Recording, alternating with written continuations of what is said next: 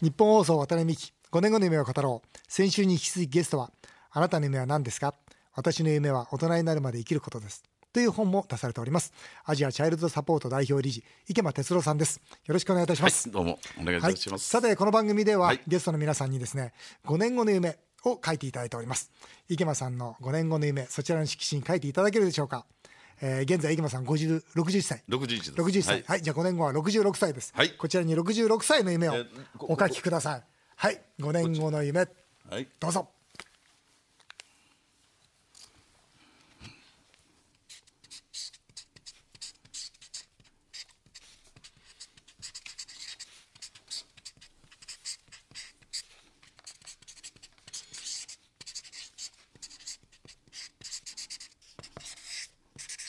はいこれでお願いします。はい池間さんに5年後の夢を書いていただきました。それではご自身で発表していただけるでしょうか、えー日本学校そして国際協力学校を作るそれです。ほう。あのホームページ見させていただいたんですよ、はそうすると2015年までには国際協力学校の建設をしたいってはい。書いてあるんですが、はい。これどんな学校ですか、えーまずは国際協力学校からですけども、はい。えーっとアジアの我々が関わっている子どもたちあるいは奨学金制度で応援している子どもたちですね、はいこの子たちがしっかりと学んだ後でそして日本にやってきて、はい。えー日本人と触れ合いながら、はい。えー日本人と一緒に仕事をして、はい。日本を学ぶという学校を作りたい。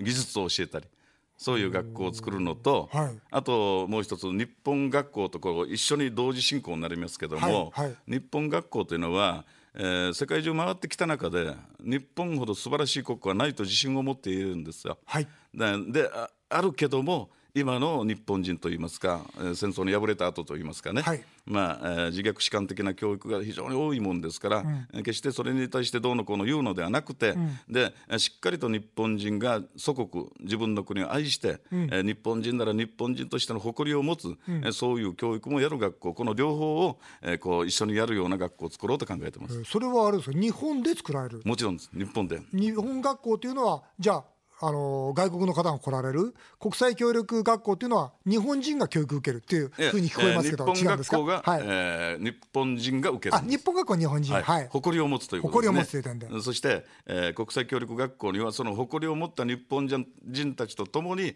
えーアジアの関わった子どもたちがやってきて、はい。そして共にここを勉強して、はい。えー一緒に成長するという感覚ですね。学校といってもいろいろありますが、はい。どんな学校をイメージされてますか、えーっとね今まずは日本学校に関しては、えー企業今でも結構多いんですけども、はいはい。えー企業がやってきて、はい。でそこで寝泊まりをして、はい。で社員たちが、えー日本の例えば歴史とか、うん。あるいはアジアでの植民地政策、はい。えー白人帝国主義、はい。それがどういうもんであったか、うん。あるいは皇室天皇陛下のこと、うん。そして、えー戦争なぜ戦争をせざるを得なかったか、う。んで日本の未来はどうあるべきかということをやろうと思って、場所はどこですか？えー富士山の見えるとこ。今土地探してるんですよ現実。おどのぐらいの面積なんですか？えーっとね、少なく見ても今の計画では3000坪は必要です、ね、3000坪。少なく見ても。だからおじゃあ1回あたりのそのなんて言います宿舎っていうのはそんな多くないんですね、50そう人ぐらい。そうですね。あじゃあ短期間でこう繰り返し繰り返しという日本語学校だったり、そうですはい。日本語学校だったり国際協力学校なんですね、そうですね。なるほど。こうやっぱり叩かれもしますよ。でも誰かがやらんといけないことだから決してこう右翼思想を持っててやってるわけじゃなくて日本を大事にしたい。ただそれだけだからだからもう波風立っても矢が飛んできてもいいですね。ヘラヘラとやってます。あの池間さんに来ていただいたそのはい。幾分間と、私の学校でも、はい。とにかくもうその日本っていう国はすごいぞと、そうです。ん。我々のこのね、日本人っていうものの、ね、素晴らしさ、優秀さ、そして日本が今までこの世界に貢献してきたこと、はい。まあ、日本人として誇りを持とうっていつも言ってるんですけどそうですね。やっぱりこういう教育していかなきゃいけないですね。そうですね。うん。そしてホームページには他にですね、はい。アメリカ事務局の開設ってなってるんですけどアメリカ事務局ってのは何ですか？これね諦めました。諦めた。じゃあ消しておきます。いうよりもいやこれ消しますわ非常に大きな意味がこれちょっと意味があるんですよ。あいいですか？実はロサンゼルスにも事務所借りてたんですよ。で愛しき女房殿と一緒にう。んよし頑張るぞって。う。ん私はアメリカでの方が受けるの。う。んこういう活動をやって実績出した方っていうのはステータス高いんです向こううんうんはでバーッと講演するとものすごい反響なんですよ。う。よしアメリカ行こうと決めてやったんですよ。う。んところが東日本大震災が起きたの、で飛んでって戻って、まあ、震災支援今も続けてますけども、はい。あの日本人の美しい姿見ちゃったんですよ、ん。あれだけの苦しみ悲しみじゃないですか、それでも誰も輪を乱さないんですよ、ん。でいつもいつも誰かのことを思いやるやっぱり日本人はすごいと思ったの、変わってないぞ昔と、ところが今ねいろんな外国もあって外から見る日本を見てるもんですから、おそらく20年後は中国の属国でなるであろうと私自身も思ってたの。だからもうアメリカい。いから日本から先だって戻ってきたんです、あだからアメリカやめました。あはい。ーアメリカ事務局どこじゃないと。だとにかく日本だとはい思ったと、はい。すごいな。もう一つ面白いホームページに書いてあったこと、地球援助船日本丸。そうです。これもまたね。もう池山さんって子供みたいな人だこれ。宇宙船かヤマトのイメージですよそうですね誰かがこれをってやるじゃないですか。これ。やらねばならぬみたいな感じね。感じなんですか？うん。これどで。どんなんですか？そのその。やらねばならぬ 日本丸は。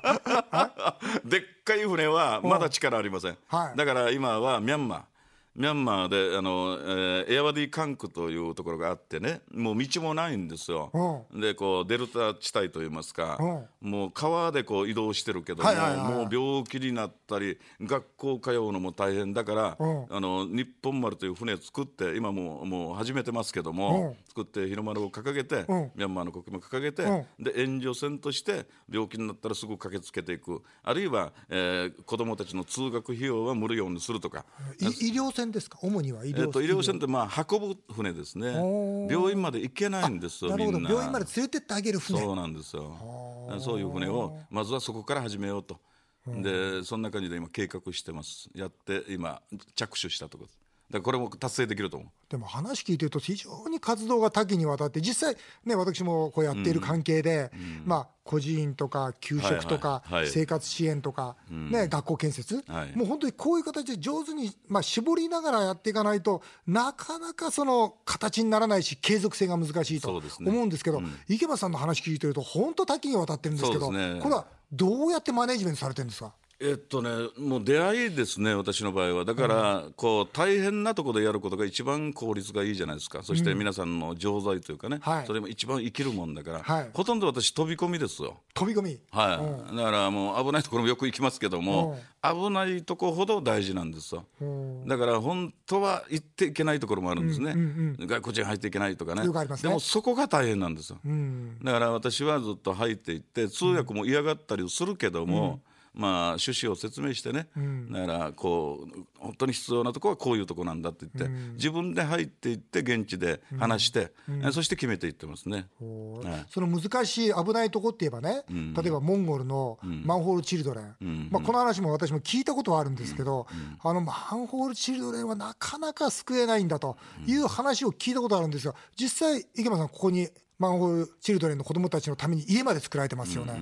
これどういうきっかけでどうやって家を作ってそしてどうやって彼らに生活してもらってるんですか？そうですね。あのもう今はやってませんけどね、はい。あのまず行った時にはマンホールを調べることが基本なんですよ、だからただ暴力がすごいんですよそういうとこは、でナイフ持ってる方も結構大人,、ね。大人もいるから、はでそれで警察と一緒になって、えーマンホールチルドレン問題というかマンホールをずっと回って、子どもたちを見つけるというか、それをやってから、そしてそこにサポートしてる団体あるだろうということを聞いて、じゃあそこにあった、じゃあ家作ろう。そこから始まったんです。まあ、おそらくラジオ聞いてる方、このなぜマンホールってわからないと思うんですけど、そうですね。ものすごい寒いんですね、モンゴルね。そうですね、えーとね説明すると、はいえー首都のウランバートルでさえも冬場はマイナス30度が当たり前なんですね。あとウランバートル、まあ、モンゴル全域あの都市部はそうですけども、火力発電所で石炭を燃やしてまず電気を起こすんです、はい。でその時に一緒にお湯を沸かして、その状況をぶわーっとこの街の中に送っていくんですね、ね土管を通して、はい。それで暖房をして。るわけです、通してでその土管が通るマンホールがあっちこっちに。あったかいんですよね。そこだとあったかい。ただネズミもやってくる。そうですよね。だから、そのマンホールのあったかいところに、そうそうそう。孤児の子とか、そうですね。みんなそこに住み着くわけですよね。はい。はでもそこにはネズミもいれば、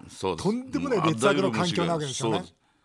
でそこで私は体験型なもんですから、はい。やはりこう本当に体験しないと分からないんですよ苦しみが、んわからだからあいろんなところでその場所で泊まるんですよ、だって、マンホールやってみたけど、えっとね3時間限界でしたね。3時間マンホールル止まったんですか？そうそうそういやいや3時間しかできな泊まれなかった。泊まれなかった。子供たちも一緒になって、うでこうやってずっと寝てるともう来るんですよ。いろんな虫とかネズミがね。あこれはちょっとまずいなと思ってマンホールだけはできなかったです。凄まじいですよね。そうですね。ら本当のホームレスの子供たち分かりますよ、いろんなところに傷があってね、でやっぱりあの心の闇も持ってる子も多いから、分かるんです、会うと。ボランティア、ね、あの池松さんにとってどんなものかお聞きしたいんですが、あ大事なこと3つあると言われてます。理解すること、はい。少しだけ全部じゃない。少しだけ分けてあげる、あげる分けて、えー分けさせていただくこと、はい。それから自分自身が一生懸命生きることと3つこう掲げていますがそうですね、えー特に自分自身がまず一生懸命生きる。それこそボランティアに大事なことだとこう言われてる私も大変共鳴します。あ共感します、はいそこれはどんな意味であの言われてますか、うん、これはだからその、まあ、ゴミ捨て場の子供と出会った時に、はい。ここまで必死になってこんな小さな子供が戦って生きてるじゃないですか、この姿に感動したわけですよ、でその時に気づいたんです、俺自身私自身がね自分自身が必死になってと言,、まあ、言わないけども、日々を懸命に生きてないと命の尊さなんて感じないよなって分かったんですよ。なるほど。だからもう一生懸命生きることが大切なボランティアっていうのは、自然に出てきましたね。でそれが一番大事。そういううこの歩み方というか生き方をしてない限りは、誰かの痛み感じないんじゃないかと思ったんですよ。でこの言葉を一番大事にしてるんです。ああそうですか。私もそのスクールエイドジャパンというねうちの団体で3つ言ってるんですね、はい。一つは、あ私たちとそれから援助を受け入れている彼ら、ん。全く対等であると、はい。上下ないと、はいそして無理なく継続することが大事だと、ね。だからコツコツ。まさにはい。池間さんでいう、あの1%でいいっていう部分と、それから3つ目はこの活動を通して学び我々が成長するんですよと。学ぶことです。よと。だから一生懸命ね我々が生きるそして成長する。まさにそのそれがボランティアのね要諦だっていうか本当に15年やって、まあ、気がついたことですけどね。そうですか。やはりここが一番大事だと思う、だからよく私も大学で、まあ、教える立場でもあるから、はい。もう俺が助けてやるとかね、私が変えてみせるとか、もうふざけるな、お前はということで、そうじゃなくてこっちが向こうから学ぶ、我々は物質的な豊かさを持ってるんであってこの子たち毎日必死になって生きてるんだよって。だから子供たちここの、心ははるかに私たち高いんだってことを教えるんですよ、そこが大事だと思う。素晴らしい本当に実践に即した言葉だと思います。いやいや、渡辺さんに褒められたいやいや照れるね。僕ね、僕うん。この本読んでてね、本当に、ああ、池間さんっていうのは本当実践の方だなっていうのは改めて思ったんですが、例えば、はい。世の中の人ってよく分かってないのは、洋服が足りないと思ってるとそう、そう洋服バカバカ汚すんですよ。古着でも洋服を実は向こうに持っていくこと、向こうの関税通すこと、実はこれが一番大変で、はいはいそうですよね。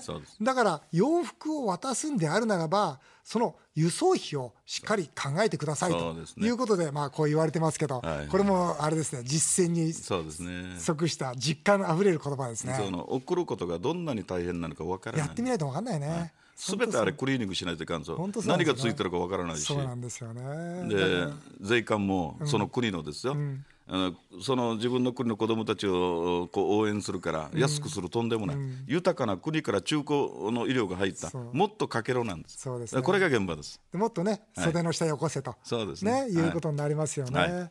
特にね、ええ。あのーこれも本当ね、2つ、みいや、3つね、僕ね、全く同じだなと思ったんですけど、はい。1つが事務局費を意識されてますよね。そうです。要するに、一般の僕はね、あのーまあ、こういう申し訳ないけど、NPO を見てると、なんで50%もね、事務費かけてんのと、そうです100円寄付して50円しか届かないじゃないかというところで、実はね、あの SAJ っていうのは、事務局費10%以内なんですよ。あでー10%も、まあ、ある特定なとこからもらってて、100円が100円届くっていう仕組みを作ったんですけど、池間さん、これ、20%以内ってやられてるってことでこう書かれてますけど、かなり難しいでしょ。ええ、あの大変ですよ。大変でしょはいはいはい。だからそこをチャレンジするのが大事だと思ってますから。で、えーかといってこう私は。えー今20%とおっしゃいましたが今25%です、あそうですか。これを超えるとこの活動をやめると宣言してる。だから今平均すると20%と抑えてる。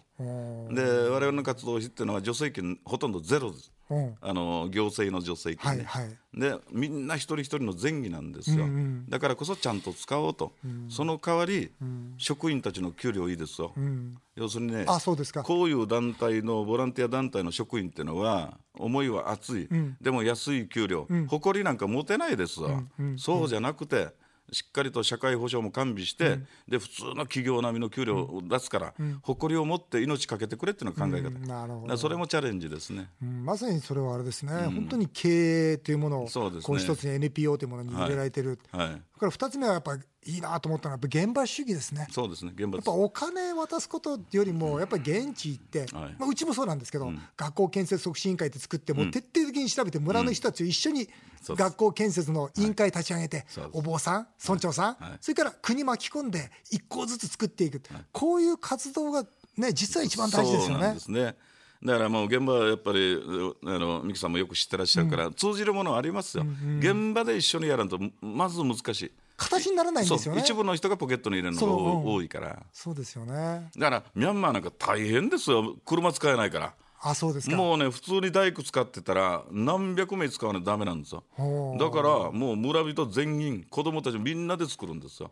プロの大工10名ぐらい来て。